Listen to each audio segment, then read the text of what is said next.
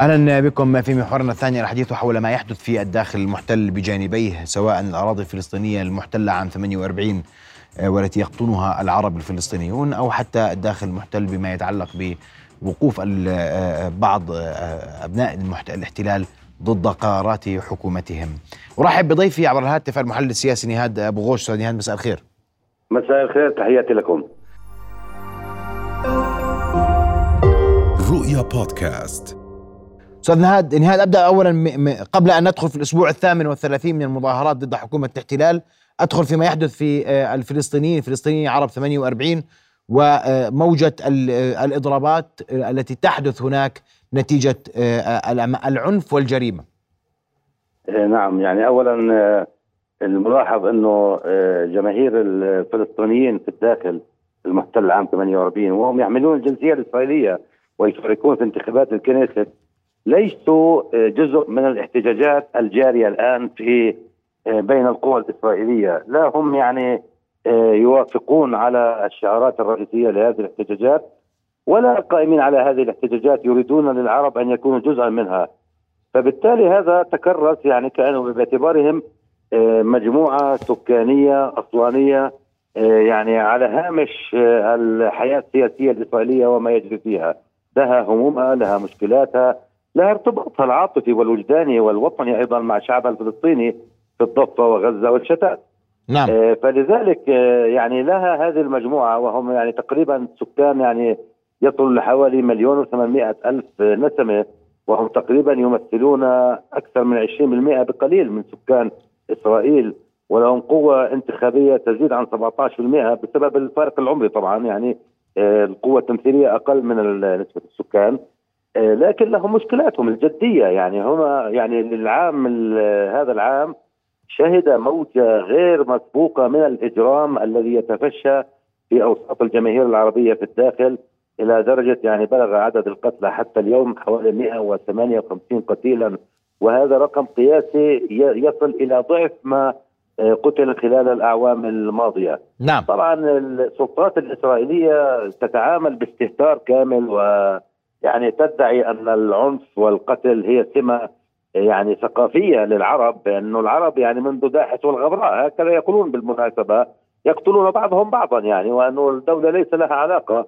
لكن هناك دراسات موثقة وهناك حتى اعترافات من قادة الشرطة الإسرائيلية أن الجريمة هي أمر آه، تتحكم به وتوجهه وتسيطر عليه الأجهزة الأمنية الإسرائيلية. نعم. كوسيلة لتفكيك المجتمع العربي من جهة ولاختراقه من جهة أخرى تمهيدا للسيطرة عليه طيب. وبالتالي كل المحاولات يعني حتى يعني أنه اعترف رئيس الشرطة المدعو كوبي شابتاي في جلسه داخلية قال لا نستطيع أن نواجه الجريمة لأن القائمين عليها يحظون بحصانة لأنهم أعضاء بالشباك أي جهاز المخابرات طيب. رغم كل الملاحظات ما زال يعني الجريمة مستشرية وقتل يعني الإنسان بات امرا يعني سهلا جدا هناك أسباب تاريخية طبعا يعني لها علاقة أيضا بالعصابات الإجرامية العاملة في وسط اليهود كيف يعني أخرجت من المدن الإسرائيلية فلجأت إلى المدن العربية وكيف يجري آه، يعني استخدام آه، حالة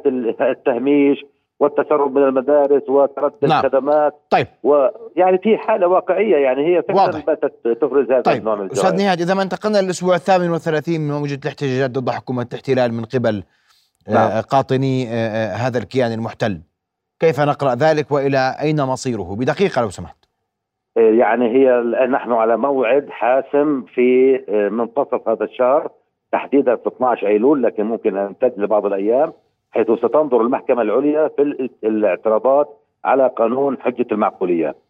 الترجيحات تشير إلى أن المحكمة العليا سترفض القانون وهذا سيدخل إسرائيل في أزمة دستورية. الأجهزة الدولة من ستطيع؟ أجهزة الشرطة من ستطيع؟ هل تستطيع الحكومة أم المحكمة العليا؟ ستدخل إسرائيل في أزمة كبيرة وربما هذا يدفع إلى انتخابات مبكرة وربما هذا ينهي أيضا عهد حكومة نتنياهو نتيجة الضغط المتواصل الجاري منذ 38 اسبوعا الأقرب ماذا سيكون أستاذ نهاد؟ الأقرب أن ينشأ ضغط دولي آه، أمريكي وأوروبي وحتى من قبل القوى العميقة في الاقتصاد والاكاديميا و السلك الدبلوماسي والجيش لتشكيل حكومة يمين عريضة لكن ليس بالشراكة مع بن جفير وسموتريتش.